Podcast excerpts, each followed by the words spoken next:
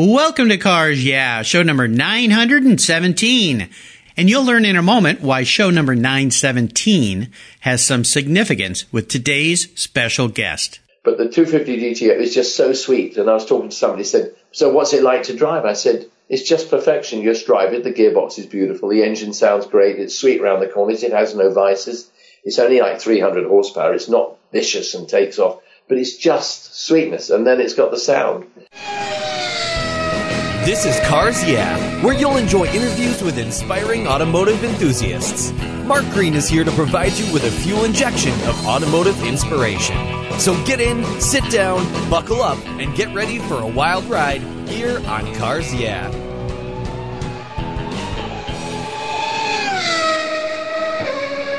Hello, automotive enthusiasts. I am so revved up and excited today to introduce a very special guest, Derek Bell. Hey, Derek, are you buckled up and ready for a fun ride? Yeah, I'm, I'm tied right down. All right. Already. There we go. Derek Bell is a legendary motor racing driver who's regarded as one of the greatest sports car and endurance racing drivers of his era. He's a five-time Le Mans winner, a three-time Daytona 24-hour winner, and two-time World Sports Car Champion. His career spans the Ferrari 512, the Porsche 917, thus he is guest number 917 here on Cars Yeah. The Gulf Mirage era, Renault turbo efforts at Le Mans, Porsche 936, 962. Gosh, is there any car you haven't driven? The Kremer Porsche K8, Ferrari 333 SP, and McLaren F1, which of course earned him yet another Le Mans podium with his son Justin in 1995. Splitting his time between the homes in the UK and the United States, you'll find Derek at the world's most prestigious automotive and major sporting events. And in 2012, Derek was introduced into the Motorsports Hall of Fame of America and in 2013, inducted into the Le Mans 24 hour Drivers Hall of Fame. Oh my gosh, there's so much to talk about here. And by the way, listeners, tomorrow on Cars Yeah, I get to talk to Derek's son, Justin, who will prove to us that the apple does not fall far from the tree. So Derek, I've told our listeners just a little bit about your incredible background, incredible racing career. Could you take a brief moment, share just a little bit more about your career and your passion for racing before we jump into all the questions I have for you today? Well, I have to say thank you very much, and uh, good to be ch- chatting to you. Thank you. And everybody out there. I hope there are a few out there today. Oh, yes. But uh, no, I mean, I'm 76 now, which seems unbearable to think that I am, and still driving race cars now and again. But, uh, you know, so racing really has been my life. And uh, I remember when I started, which was in 1964, with a Lotus 7 at the, the age of 23 you know, I had no idea that I'd sort of go more than the end of that year. And I thought, well, you know, I'd do a few races, might win something. And, uh, you know, who knows what would happen after that. But, you know, you didn't get picked up easily any more than you are today. Obviously, there were fewer people trying to be racing drivers, but at the same time, there were fewer cars to drive. So consequently, it was much the same as battling through those early stages uh, today as it was then. Absolutely. Well, and that was just the beginning. And we're going to learn a lot more about your history and your driving and some of the fun things you're doing today. But first, as we continue on your journey, I always like to start with a success quote or a mantra. This is some kind of a saying that has a meaning for you. And it's a really nice way to get the inspirational tires turning here on cars. Yeah. So Derek, take the wheel. Well, I get asked so much by younger people, you know, I want to race, but how do I do it? And I can't find the money. And we, we all went through the same thing. And the answer is really is you have to pursue it uh, uh, to any end there is. Get a sponsor is really darn difficult. Invariably, it comes through somebody you meet, somebody who happens to like you, like your parents, be friends with your parents, and happens to just come along, as happened in Justin's case, and say, I like helping young people. Although I'd done the initial stuff, as indeed my dear stepfather had for me. But I think you've got to go out and prove to the world that you want to do it. And in my case, that's what I did. I bought the Lotus 7 with a friend, and that's how we go. So I, what I say is just never give up. I believe if you have the talent, you'll get there. And that's easy to say for me, possibly. Um, uh, but there's a lot of people that have the talent but never get there, I've no doubt, but we don't meet them, sadly. Absolutely. You know, there's a great saying where, oh, he was an overnight success. And I think in the case of almost any successful person in any business, there's a huge history of a lot of work behind that overnight success. And no doubt those early years for you were a lot of work, right? Well, yes, they were. But, and, uh, you know, it was still a bit half hearted when I started with my friend John Penfold. I mean, his son lives in in America too, so he might be listening. I'll tell him to listen to this. Great. John and I did a lot of things together from, from basically from the time we started racing because he came to try and sell me some farm machinery for our farm, and we got chatting about where we'd be in Overland, and we said, well, why didn't? And we talked about cars, and every guy likes cars, and so he, thank God, had the brains and the organisation capabilities to structure a program so we could go and race. So we just put the he put it all together, the costs and everything. It was going to be six hundred pounds between us to buy this Lotus Seven, to kit it out, make it a proper race car. And I went out and won our first race at Goodwood on March the 6th, March the thirteenth, nineteen sixty four. And, and ever since then, you know, he and I were being close friends, uh, very close friends. He went off at the end of the year to get married, and of course, I carried on to be a racing driver thanks to my stepfather. But initially, it was all down to my enthusiasm. But I really, I don't know what I'd have done without him. And I think all of us and I say this a lot when I'm giving talks at various places, as I did with Fred Simeone just recently, is the fact that all of us have probably got somebody to thank very much for helping us on our way. Very few of us, I don't think many people, just go out there and dig a hole and then suddenly sort of find it's a pot of gold. They have to go out and graft and need help people to guide them and to help them uh, and support them. So I think a ton of us have that in our lives. And I think when you have, it makes a better person of you. Well, we are the culmination of the people we surround ourselves with. And as my mom used to always say, surround yourself with great people. Yeah. That's very important. So no doubt that is a big part of your success. Well, let's go way back in time and talk about what instigated your passion for cars and or racing? You talked about that first Lotus that you ran, but is there a pivotal moment when you look back in your youth that you realize that you were indeed a car guy? I don't know that I ever do because from the age of nine I drove on the farm. So I drove tractors and jeeps and vans and anything that had wheels on it, had an engine in it really. I detested hoeing sugar beets and digging holes and, cut, and cutting farmyard manure around on the end of a prong or fork. I wanted to drive. I didn't care if it was a tractor at 12 miles an hour. I was just thrilled to drive. It was the thrill of driving. And I think it stayed with me ever after. I have no idea what it was that, that made me decide to race. But of course, Goodwood uh, the famous Goodwood track was up on the hills about five miles away. And I can, if I was on the farm now, I'm not, I'm in America, but if I was on my home in England, I could look up and I can see the grandstands of the actual horse racing track, which is above the car racing track up on the hills, wow. about six miles away. So I can see it. And in those days, of course, we with, with it, you know, they didn't have this bloody stupid thing about you know silencers and no noise and that sort of thing. You could hear Fangio going around the track up there or Farina. I mean, you can't believe it. And then I'd go up there and watch them. So it sort of gradually sunk into my brain and into my body this passion for cars. And Goodwood was my home track. And at the age of 17, in fact, even before I was was race before I had a license, because we don't get a license till 17 at that point there, I would still be at Goodwood marshalling for the Bognor Motor Club or the Chichester Motor Club, wearing, you know, waving one of the marshal or corner workers flags, as we call in America. Yes. So that's how I could, I couldn't get any closer. And I mean, just to see the cars go around and see my heroes like Stirling Moss and Mike Hawthorn and Fangio and heaven knows who else was just a dream.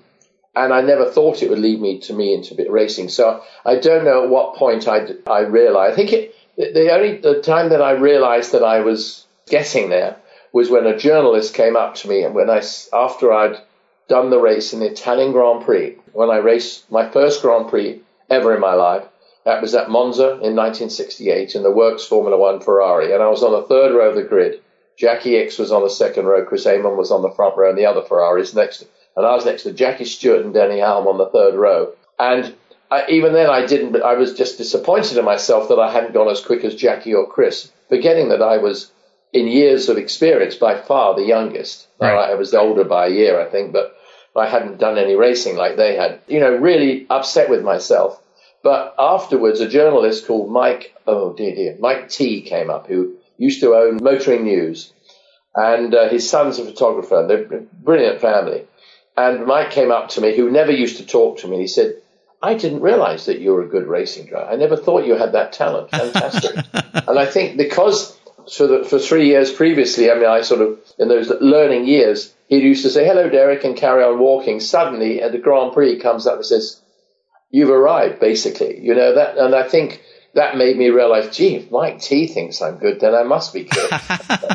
That's fantastic. Yeah. yeah. it's funny, isn't it? Yeah. I've arrived. I've arrived. Well, definitely did you arrive? I mean, starting at Spa, oh my gosh, that track and racing with the characters that you raced with. Yeah. Those men, oh my gosh. Uh, yeah, we could do a whole show just about that in and of you itself. Could. You could. Yeah. yeah, fantastic. Well, what I want to do now is take a look at some of the many roads you've driven down. You chose a career that is fraught with ups and downs, huge challenges, big failures, all sorts of things that could derail you through your career. I would love yeah. for you to talk about one of those times that really stands out in your mind. But of course, the most important part of these things is what they teach us. So tell us what that experience, how it, that experience helped you gain even more momentum in your career. Well, I think the one, one that sticks out in my mind was again, as I said uh, earlier, someone helps you in your life. And I'd had my dear old stepfather, the Colonel, as we nicknamed him, helping me in those early years in Formula Three. And then he said, "Look, you know, I can't help you anymore. I can't afford to do it. You can have the car, the, tr- the mini truck, because it wasn't a bloody truck like we see today with a massive transporter. It was a trailer and a truck. And uh, he said, you can have all that, but I want you, but you can't go and sell it and go yourself buy yourself a Jaguar E-Type and go around the coffee shops. anyway, and, and so he, he set me off on my own. And it, I, I won't go into the story of how that developed from that, but it did. And within a, six months, I was racing for Ferrari. So whatever I did must have been right. But I don't think, I think I was just young and up and coming and had proved because I'd won eight Formula Three races in 67 around Europe which is like around the world basically. Mm-hmm. And, you know, all the major circuits, Monza and Clermont-Ferrand, not quite Monaco, I was third at Monaco, but places like that in the Formula 3. And uh, when I moved up to F2, because it's the only way you had to keep graduating up to the next formula, you couldn't stick. Otherwise, you'd be stuck that you had stayed down and you should win, and if you didn't, you're out. And I know there was an American from California who did just that, and you never saw him again. And he was better than me, up to a point, but I then kept going and he stayed where he was. But I went on, of course, the Ferrari stuff started. So suddenly I was in the international field. But the one moment, and I'm sorry to labor the point, was in 1979. Remember, I'd had my first Le Mans in 75. I'd been driving for Renault Alpine in 77 and 70 for the Jaguar British Leyland team in the European Championship. I mean, I'd done Formula One at that point. I mean, I'd, I'd done a lot of stuff but uh, I wasn't really getting any, anywhere fast. And I realized I still needed to earn money. And uh, I'd have to go back and work on the farm or do something menial like that, which would have still been rather beautiful, but I don't think I'd have appreciated having been an international racer. Yes. And um, I remember um, a guy, I was I was literally going to retire at the end of '79, and I got a call from a guy called Steve O'Rourke. Now you'd say, "Who the hell's that?" Well, I didn't know either. So we got chatting. He said, and he, was a very quiet, unassuming guy, tall guy, with the bloody great pebble glasses, about six foot two. And uh, so I went to meet him. He said, "I want you to, I want to, you to race with me next year." And I went to meet him, and he was the manager of the Pink Floyd pop group. Oh, so yes. So, so you, you, yeah. So that was, and, and he said, "I want, I think we should run Lancias in the World Championship sports cars." Right. And I said, "You know, I don't think we should run Lancias." I said, "I, I think Lancia have had a bad enough time to win races themselves, let alone us as a private team, take on two Italian cars with all the inbuilt dramas of running an Italian car and without their support. So uh, he said, What do you suggest? I said, We should go with a BMW and M1, and we get support from BMWs who, in fact, I'd raced for as a factory driver with Hans Stuck and Ronnie Peterson and Brian Redman back in 73. And um, so they all knew me. And he spoke to the head guy, spoke to the head engineer, what was it now? I'll think of it in a minute and he said, you know, what do I do? Do I let Derek go and, uh, you know, race for Porsche, which I had the chance to do, uh, uh, you know, about a month or two later. And the guy said, Derek can win Le Mans for Porsche, but he ain't going to win in our car. And I knew we could finish, but I got the opportunity that one race to go and race for Porsche. And uh, of course, Ickx and I went and won it. So that was thanks to Steve. I went back and raced for him, and we carried on through the year. And Hobbs and I, and he actually finished I think we won finished third overall at Silverstone in the thousand kilometer race. And, um, you know, it was a wonderful period, but that, that guy made my career completely change again because he got me, uh, you know, right out in the limelight. And I think that's what, and I've said this to Justin, Justin, who you'll meet tomorrow. He had said to me, he said, you know, I don't know. I say you're going to the race at Brands Hatch this week, and you're going to the race at Paul Ricard. And he'd say, no, Dad, I'm not going to go. I said, Justin, unless you're seen by people at the race, I don't mean walking around with your, with your cap in hand asking for money, but you've got to be seen. You walk by a pit and somebody say, hi, Justin, hi, Pete. Oh, hey, wait, hey, Justin, what are you doing next Tuesday? Can you come and give this car a run because Michael can't do it? Right. And you'd have, I said, you're not going to get it sitting on your ass back in Sussex. So that was it. And, uh, you know, I, I, felt like that and I learned a lot from Steve.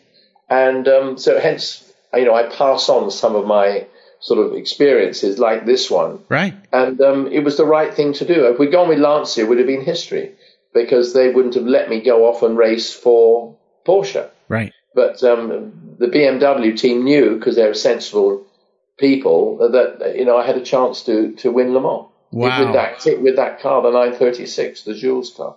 Is that is that all right? That makes sense. That makes a world of sense. What's incredible about this story, and I've heard this from several other racers, including Bobby Rahal, who's been on the show, yeah. and several others whose careers were just on this tipping point of stopping. Yeah. And one person came into their life and they yeah. jumped on that opportunity and that opportunity launched them into a whole nother Absolutely. area. And, and I yeah. would imagine you must think back sometimes to that one phone call and wonder what if that hadn't happened. I'm guessing someone like you with your tenacity and perseverance would have found a way, but yes it's incredible story. And the fact of his his relationship with the rock and roll, roll world and I know you're friends with Nick Mason today and you've driven his cars and so forth. So yeah, yeah what a wonderful story. Wow what a launching point. Yeah. and a great thing for you to share with your with your son Justin of how to keep moving forward. Well how about an aha moment? And I would assume in racing there are a ton of aha moments in your career, but is there one when those headlights came on and kind of illuminated that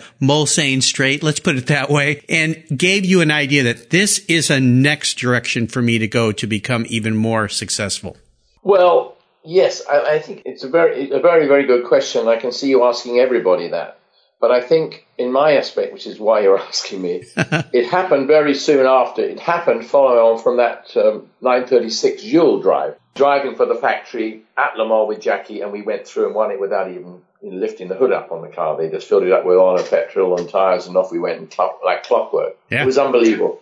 But from that, of course, it was again. I was going, what happens next? Because sports car racing was in the doldrums up to that, right at that point. It was like, where is it going? Because the rules had been shuffled and moved around, and we had we had the 935s coming in and the 934s, silhouette racing, as they called it in the early 70s. Mm-hmm.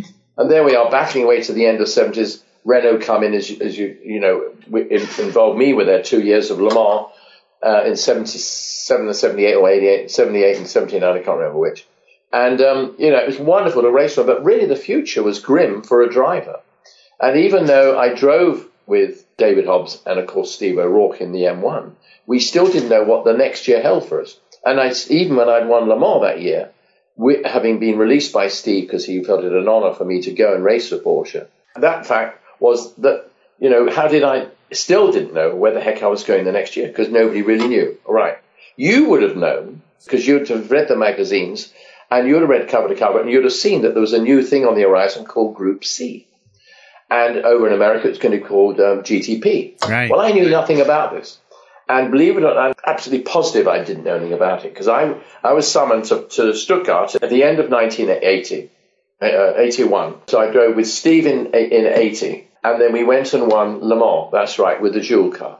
And one of the first day I drove the Jules car and won. And then after that, it was like I went to the factory for the Porsche Cup rather than I'm going to in two weeks' time. Mm-hmm. And uh, Professor Bott, the head of Weissach, who was a man, you know, Dr. Porsche's right hand man that led them through all their racing efforts from the beginning right through to the day he died. An amazing engineer and a, an amazing man in, the, in those really sort of grassroots era of racing of Porsche. Mm-hmm. And uh, I went into his room and I was, you know, and we were, I had a bite to eat with him and he said, Oh, Derek, we'd like you to race for us next year. So I said, oh, and he said, yes, we're running a, a Group C car or Group C cars, 956s. I said, oh, wow. Like, I was a bit thick and de- dense, so I didn't realize what really he was talking about. So he said, um, we'd like you to race for us. I said, he said, and you'll drive with Jacky Ickx. And I went, bloody hell, that sounds. yes. So that was how it started. And so, so he said, but first of all, I must explain, he said, we'll be building completely new cars to anything we built before. He said, we're going to be building a monocoque chassis.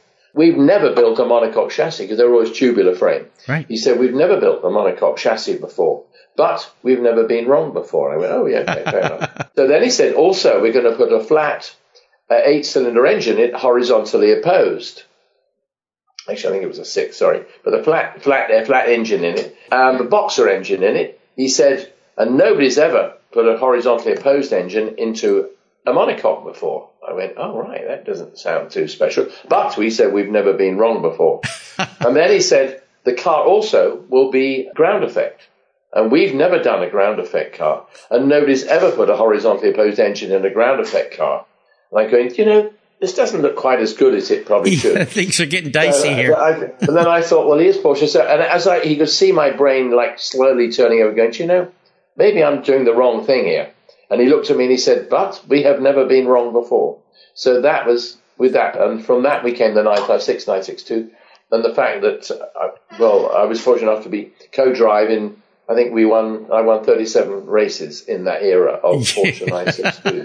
Only because I was just looking. I have a, a post, a big poster on the wall outside here, Uh-huh. my house. And, um, it, it's about the American series. It doesn't talk about Europe and uh, you you might never have seen. I've never seen one in my life, and it says naught, and there's, a, there's 50 photographs of the 962s, whether it be a Dyson car or a you know a, a whoever's car, a Bob Akin car, but Sure. Löwenbräu car, but not Rothmans, nothing World Championship. And across the top it says naught to 50 in 4.6 years. and in 4.6 years we won 50 races, and uh, myself and Chip Robinson and Al Holbert won the 50th race of that year in the in that Miller High Life car. I only read it just an hour ago outside. The, wow. Somebody from Porsche said they'd never seen the poster, so I took some photographs to send the guy. Yeah. But it's amazing, isn't it, when you think about it, how that car it gave such a, a life to all us drivers. Well, I'm going to add a line here. Uh, I love that. Not that we've ever been wrong before, and we're choosing you, Derek Bell, to drive this new car. Not that we've ever been wrong before, and obviously they weren't by choosing you and the other drivers that ran those cars. I mean, the era that that launched into for Porsche and that group racing was just so dynamic, and to this Yeah. day is a, a real special car. Wow, what a cool story. Well, Yeah. I kind of think how you're going to answer this next question, I know, but we'll see where you go with this. And this has to do with a proudest career moment. No doubt you've had many proud moments in your very long illustrative career, but is there one that really stands out for you? Without a doubt. And you know what it is. Yes. Uh, I mean, there's only one. I had, I mean, all the victories were wonderful. Everything that we did, and I was fortunate enough to be part of the teams, the different manufacturers, it was unbelievable. But the one pièce de résistance was finishing third at Le Mans with my son Justin in the McLaren. Yes. I mean, to do that with your son on Father's Day, Oh, considering I'd only been asked to drive it four weeks before because I'd retired from Le Mans, and Justin had called me out of retirement. Come on, Dad, you're going to drive with me come on, Dad. One last drive. and it was just unbelievable. I mean, we we should have we should have won that. I mean, you, if you talk to to Gordon Murray, which you know I was just the other day, he said you you were going to win that race, but as soon as we had that little bit of a problem with the clutch release bearing or whatever it was, which we knew we'd have if it got dry, and of course it got dry after 16 hours of rain Yeah. Or something like that, and of course it, it ceased to be so efficient, and we finished third. But nonetheless, I thought that's the most memorable day of my life. No doubt. Absolutely. Well, let's have a little bit of fun here. I always ask my guests about their first really special car. Now, the key word here is first because you have driven hundreds of very special cars, but was there a first one? If you think about racing, I know that first Lotus was probably special, but was there a car that was really, really special to you when you first sat in it and drove it? Um, it's, it's not, I, I've been asked that before, fairly obviously, and I, I don't think there was. There was only one car that really, my dream was always to have a Ferrari. That came from the fact that I, how, how did it, oh, I know, in 1959, I went to the Italian Grand Prix with my dear c- stepfather. Mm-hmm. We drove down in his Jag XK 150. We drove down all through it because you didn't have all the freeways then. Get down there, we stayed in near Lake Como, a little guest house, went into the track, On the, the race day, I sat in the grandstands opposite the pits. So I was six, 16 years old or something, mm-hmm. and I'm sitting. We're sitting there watching a sports car race in the morning, followed by the Grand Prix at 1.15. Okay. And Monza still holds some special mystique, an atmosphere that's unique, uh, that no other track in the world has. Maybe Monaco does in a different way. But the drama, the, the aura of anticipation at Monza with the banking in the background, which we never used, at least I thank God I didn't. But, you know, that, I mean, it just conjures up so, and great drivers that race there. Oh my goodness. And so we're sitting there and out comes for the sports car race, which was obviously not a big, it wasn't a world championship one, but it was obviously quite important in it. Out come all these cars and there in the coming out is this most beautiful red Ferrari 250 California, GT California. And the guy's sitting there and it's bright red with a light tan upholstery and he's sitting there in his pale blue driving suit and his white helmet. And I went, that is something else. yeah. And it was like a dream. I mean, he didn't win it, but it just looked, and I thought one day I've got to have a Ferrari. It wasn't then, it was right at the back of that thick head of mine that it stayed there. And the day after I left Ferrari, or during the, with the subsequent year afterwards, I managed to buy a Ferrari 275 GTB4, which was a very special aluminium bodied, beautiful, beautiful car. Yeah. I got it secondhand, uh, used, as you say here, from a friend, a guy who I'd met during my time at Ferrari.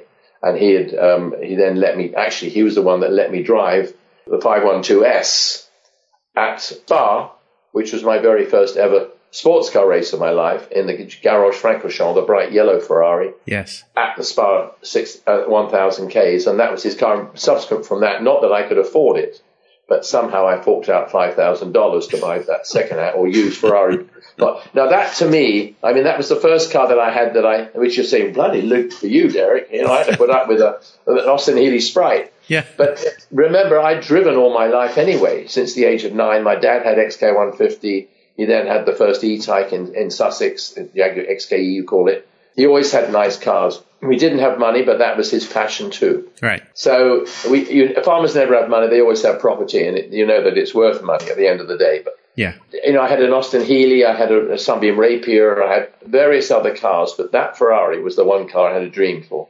And even today, I still, every time I see one, I just go to check it's got the same wheels on that I had on mine, and it's silver with a dark blue interior, to the degree that I actually have a 550 Maranello now, which is just, to me, is just an older brother of the, the, G, the GTB4 I had then because it's easier, it's faster, it's everything, but it's the same color and same interior. So I'm very happy.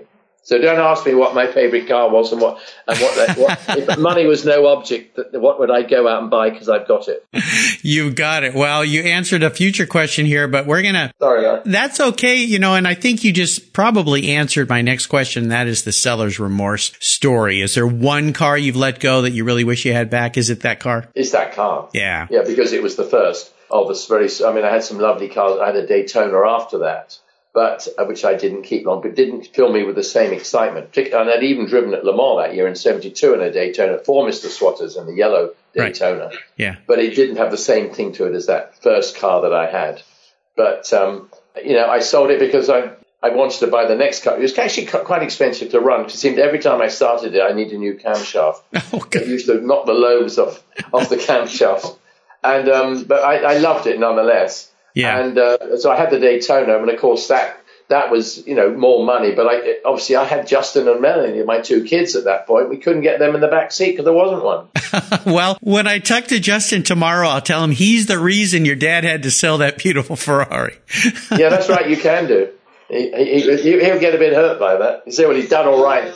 He's done all right, though, hasn't he? I think he's done just fine. Absolutely. Yeah. Well, in our pre-show chat, you told me some of the incredibly fun things you're working on these days. And I jo- joked with you because the life of a retired race car driver, I mean, you are one of the busiest guys I know. So what are you working on these days? What are you doing these days that has you really excited and fired up?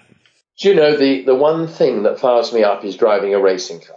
And in the past few months, I've had the most incredible, or years, the last five years, I drove Emerson Fittipaldi's World Championship winning Lotus 72, for example, at Kyalami. You know, and it was, um, and I really was driving it hard because they said, enjoy it, and I did. That for one example. Just a few weeks ago, six weeks ago, I drove the Alfa T33 that myself with Pescarolo and Merzario and Mario Andretti and Jochen Mass, they were in the other car, but I was with, with um, Henri Pescarolo. And we won the World Sports Car Championship in 75, which is what I was trying to think of that when I was talking to you just now, when I won Le Mans 2 in the Mirage. But suddenly, five weeks ago, six weeks ago, I'm asked if I'd like to do some filming with Petrolicious and which I'd done before with the Porsche thing last year. And so we, I went to the test track at Balocco uh, with Merzario and, and Nanni Galli, and we this, this German gentleman had bought the sort of three special Ferrari um, Alfa Romeos, and uh, he wanted me to drive them for the film. And it, the film isn't out yet, but you'll be able to see it on Petrolicious at some point, not too far distant future, because of the fact I was so thrilled to drive it. I mean, it was unbelievable because as a racing driver, to get into a racing car, a proper racing car, and really drive it, it's different. You go to Goodwood and you drive a 250 GTO, beautiful, perfection. But it's not a real racing car, it's a GT compromise type. Or you drive a Cortina in the Cortina race. Do you know what I mean? It's not the same, but you get in a damn racing car, really built for the job. And I got in that T33 and when I came in, I was grinning like a 12 year old again. What is wrong with you? You still love driving these fast cars. And it's so, it, it is just unbelievable. So I went on, and they then said, well, you're enjoying it so much. Why didn't you race it next weekend at Paul Ricard? There's a, a classic, Paul, the, the Paul Ricard classic weekend. Oh, yeah. So I went off to Paul Ricard and drove it there with a wonderful guy called Sam Hancock. Lo- a lovely guy and uh, you're much younger than me, obviously. And we were running third overall in the race. It, it was only an hour race, but it was, you know, had to switch drivers in it. And we had a problem with the differential, but crown wheel and pinion. But it was just fantastic, you know, driving that car there. And then just doing other things. I mean, like this last week, you know, I got in a, a my, the Ferrari Daytona that I had, you know, finished seventh at Le Mans in 1972, the yellow Jacques Swaters Ferrari. Nick Mason owns it. And I'm driving that around Goodwood for quite a number of laps with special clients of Hennessy and um, Hennessy, uh, you know, Moet Champagne Hennessy wine. Oh, yes, yes. Uh-huh. And we had a wonderful, wonderful day. And as the day progressed, Nick Mason said to me, he said, come on, you must drive this one over here. I said, what is that?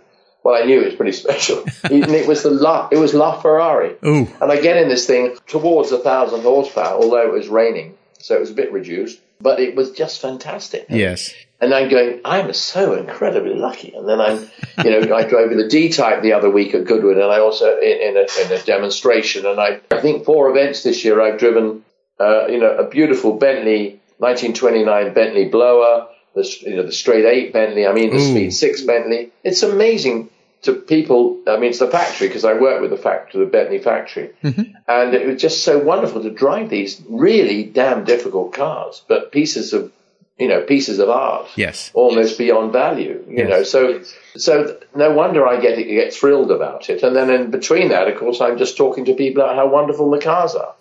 so life isn't too tough in that respect. But it is the only difficulty is it does transport me backwards and forwards across the Atlantic a lot. And I only came back last week from England. Having been there just five days, and I'm going back again next week for the Autosport Awards and things. So it's it's amazing.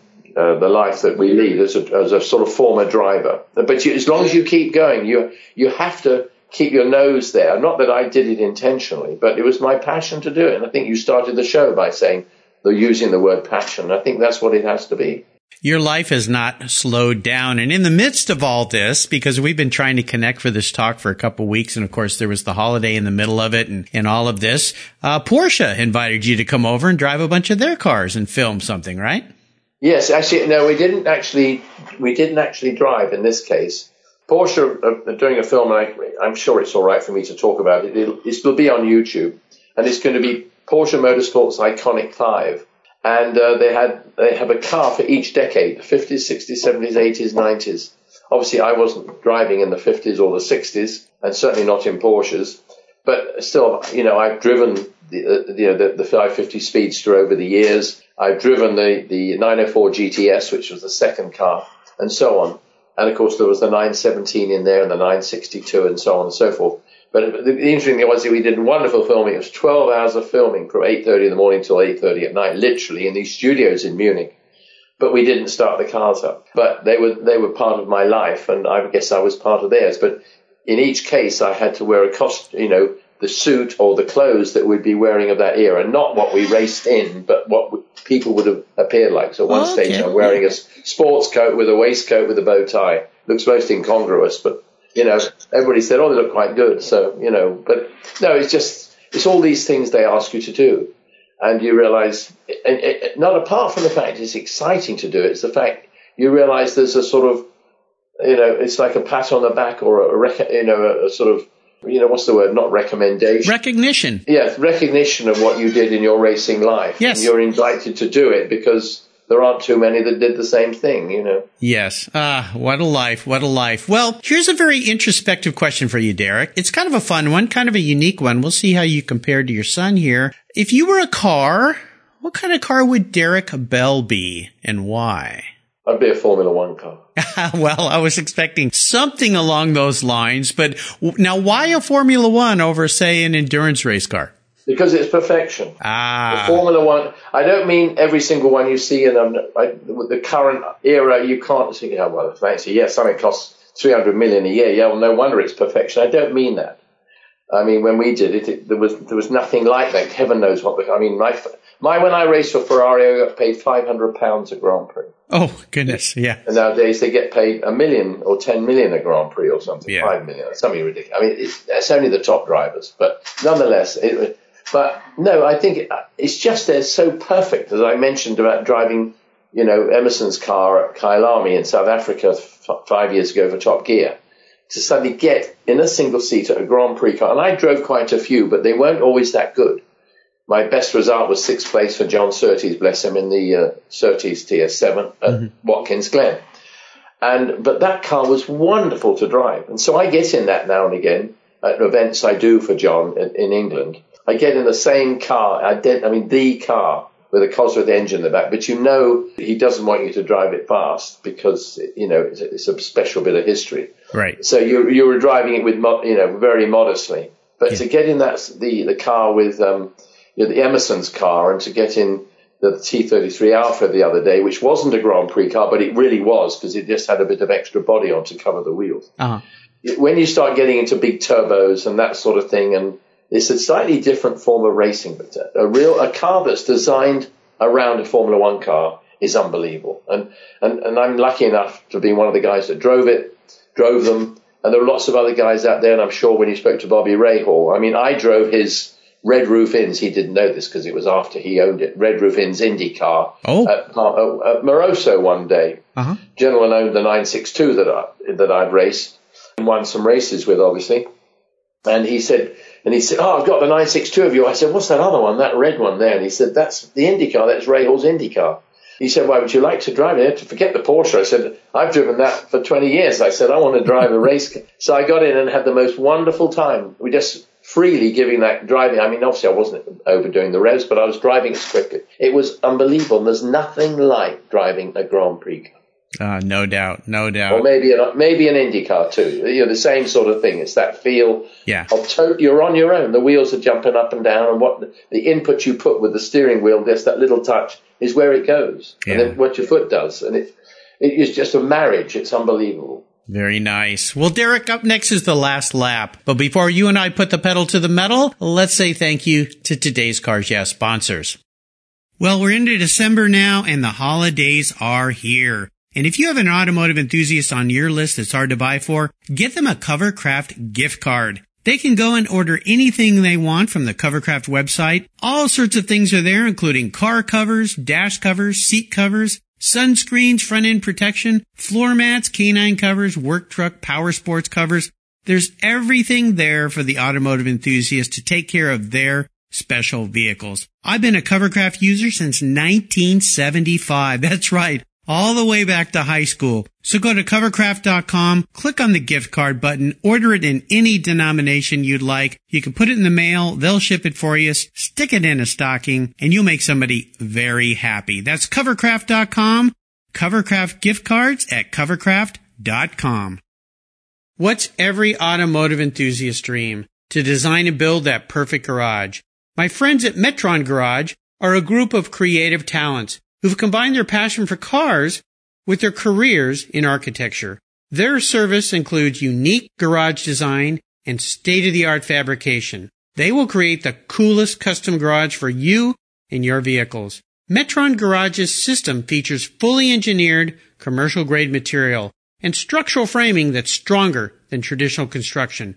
Their designs are pre-engineered to meet your building codes for fast, bolt-together construction. With over 25 years of experience, you'll see a 3D rendering to visualize your custom garage and the final structure will fulfill all your storage needs. Contact Metron Garage today and begin realizing your dream garage. Go to metrongarage.com. That's metrongarage.com. Garage is built for discerning enthusiasts.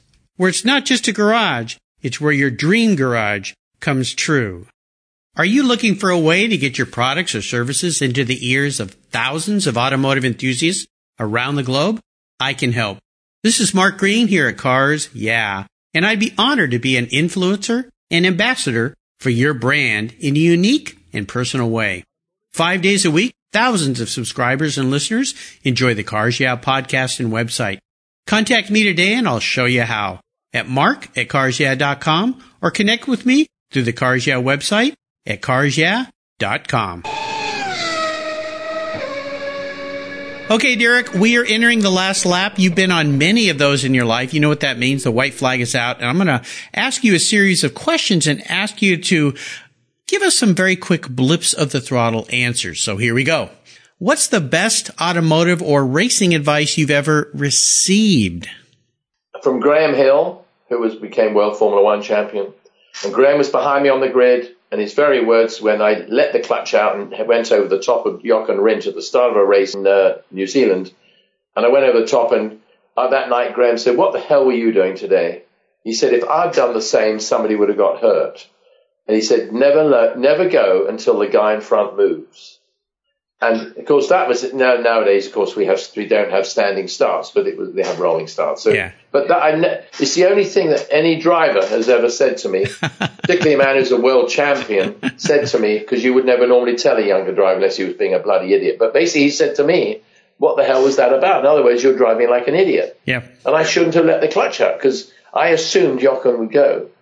And uh, anyway, he didn't. He so didn't. that was the only that was the advice I got. Don't go. Don't let the clutch out until the other guy in front of you moves. Thank you very much, Graham. Would you share one of your personal habits you believe has helped contribute to your many successes over the years? Always respect the people that helped you or help you. Very nice. Absolutely. Now, how about a resource? There are lots of huge, great resources these days, especially with the internet, but is there one in particular that you like, you'd like to share? That's a, it's a very good question, but um, I'm just really dead boring. I think that's the problem. but I do. I always go to the sports page because I always want to see how motor racing people are getting on. It's a bit of a pity because if you read the British papers, you only read about the the European drivers. In America, you only read about the Americans, which is fair enough in a way. I understand. But um, no, that, that's that's all I can say. Is I, I'm interested. I'm interested to know how everybody else is getting on. Very nice. Now, if I could arrange for you to have a sit down and have a drink or a cup of tea with anyone in the automotive industry or field, living or deceased, who would that person be? Oh dear, there are so many people. I know it's a hard one. Yeah, it, that is a hard one. I think somebody like Dan Gurney. I think Dan is such a, a, a all-round, the most delightful man I probably ever met in racing. I never raced for him. I raced with against him at that time at the Italian Grand Prix. But I mean, Dan Gurney, I think for all he's done for racing and his, you know, he won Le Mans. I think I'm right in saying, you know, he was an IndyCar driver. He did absolutely everything and then had his own teams. Yeah. And he always seems so easygoing and people seem to love him. Yep. You never hear bad stories about Dan Gurney that I'm aware of. And I just love his company and his beautiful wife, you know. Yes, I know. What a wonderful guy. I've had the pleasure of meeting him several times and what a life he has lived. Now, how about a book? Is there a book you've read that you think our listeners would really enjoy? I don't read them that much because I've got so many books, and it's usually about all the drivers Right. that they, you know, of my, uh, that I met. Some of them I've never even read, the, opened the book up, but I've got it. Right. G- going away from that, I think to some of the films that are out there, I think there's an intriguing book. Yeah, and I think it ties up with a film that's been out recently called called Williams. Mm-hmm. It's about Frank Williams. Ah. And um, Frank, I knew because we raced together in Formula 3, and I raced for him in Formula 2, and I raced for him in Formula 1. And uh, just the character and what he went through and what he did. And if you read his story, it's unbelievable. I mean, the guy's handicapped now because he had a big crash leaving the Paul Ricard circuit. Uh, but you read, if you saw the film and what his wife went through and the family and how they supported him and he's just an amazing guy. And I think those, I mean, I remember when I read his book, I only read two thirds of it. I was flying across the Atlantic and I was in tears because I read stuff of there were people involved that were affected by his crash, Yeah. a car crash, on in public road. Yes. hmm But the, the the effect it had on them, how they were trying to support him in his rehabilitation, broken back and everything, and and you saw that, and it brought it made me cry because I could I knew the people that were being talked about in the book or were talking about the experience, Yeah. and uh, I think those sort of books about people's hardship and what they fought through, and he's still around today. Yeah. And yeah. uh, you know, he gave a lot of people wonderful races and world champions that he had racing for him. I mean, just amazing. So there's a book about him. I can't, I can't remember actually what it's called, but it's Frank Williams, I'm sure. Um, and then, of course, there's the film that, that's, that's I believe, on uh, not what do they call it on Netflix, Uh huh. uh, which is just called Williams. And of course, it's the latest thing that's come out, which is probably much more uh, complete than the one that I, the book that I read. But I, that to me, I like that sort of story. It's, I, you're going to say, oh, you like tragedy? Well, not really, because he did so much for so many people. More about triumph, I think, in his That's case. That's right. Yes, that's right. Well, listeners, you can find links to all these great resources Derek's been so kind to share with us today on his show notes page on the Cars Yeah website. Just go to carsyeah.com, type in a Derek Bell, and that page will pop up with links to this book. And I'll even put a link to the film and all the great resources. All right, Derek. Now I know early in our talk you said, don't ask me this question, but I am going to ask you what I call the doozy question. It's a real doozy. Today I'm going to buy you any cool collector car on the planet. Let's take the car you already have out of the equation. I'll let you park that in the back of the garage, okay? We'll forget about that for a minute, but money's no object today. I'm going to buy you whatever you would like. So what's it going to be and why? Oh dear, that that's tough going, isn't it? Because I, I mean, that really that's the toughest question because I guess if there was anything out there, I would have had it by now. But I, I suppose, I suppose, in all honesty, I suppose the most beautiful car, really and stunning because of my racing life, would be the 250 GTO Ferrari. Uh, yeah. You know, I just think I've driven it three times. I was Nick Mason had his at the track this week. I mean, worth 45 million or something, and Uh, yeah. I've taken people around for rides. Yeah. I think that is. I mean, I raced three out of in a five-year period at Goodwood Revival for different people, different cars, obviously.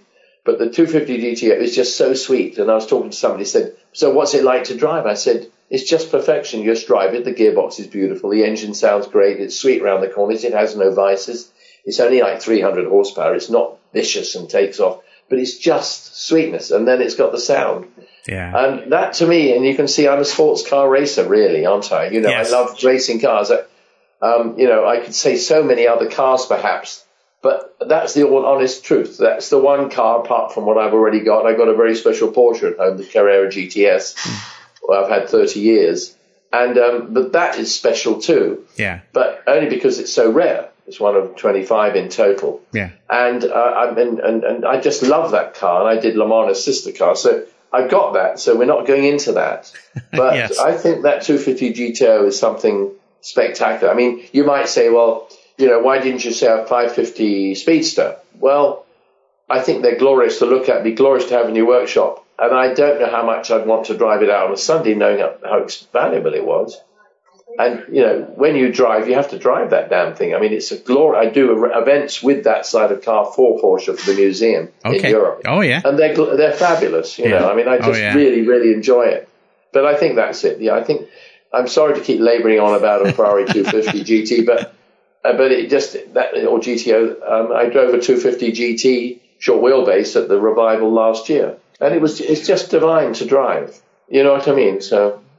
I'm, I just love races. Yeah, I think you do. Well, Derek, you have taken us on a great ride today. I knew this would be fun going around a few laps with you, and I've really enjoyed getting to know you better. I'm looking so forward to talking to your son, Justin, tomorrow, which will be really great fun for our listeners as well. But I want to thank you for sharing your automotive journey with us today. And I'm going to ask you if you could offer us one parting piece of wisdom or guidance before you rip off into the sunset in that 250 GTO Ferrari. Well, that's in a dream. So what I say to you might still be a dream. Okay. I, I mean, well, there's two. Th- but I think just live every day to the full. You know, people say, "Well, you're still so busy." Well, why not? Who the hell needs to stop and stop doing something they love? You know, it's, I've been offered a wonderful drive in a very special car, which you'll read about soon later in the year. And, and I go, should I be doing it? Should I be? I'm I stupid? And I know certain drivers say, you're crazy. But why not drive something that means something to you? I very rarely drive cars that I wasn't, or race cars that I wasn't, you know, didn't race in, period. But um, some of them are so outrageous that you, you if you're reuniting one and, and, and, and they're properly put together, you've got to do it because you, you're going to go away going, I could have driven that. You know, I could have driven that. And I know it's good to talk about the safety and that thing, but I just believe do what you want to do and really sort of analyze it, but don't jump in with both feet until you analyze it and then go for it. But make every day, every minute count. Well, wise words from a man who is doing that with his life uh, to the fullest. So I commend you for that. And what's the best way for our listeners to follow along with all the many things that you're doing these days? I think probably to listen to you. it sounds like your website's got, we'll have more about it.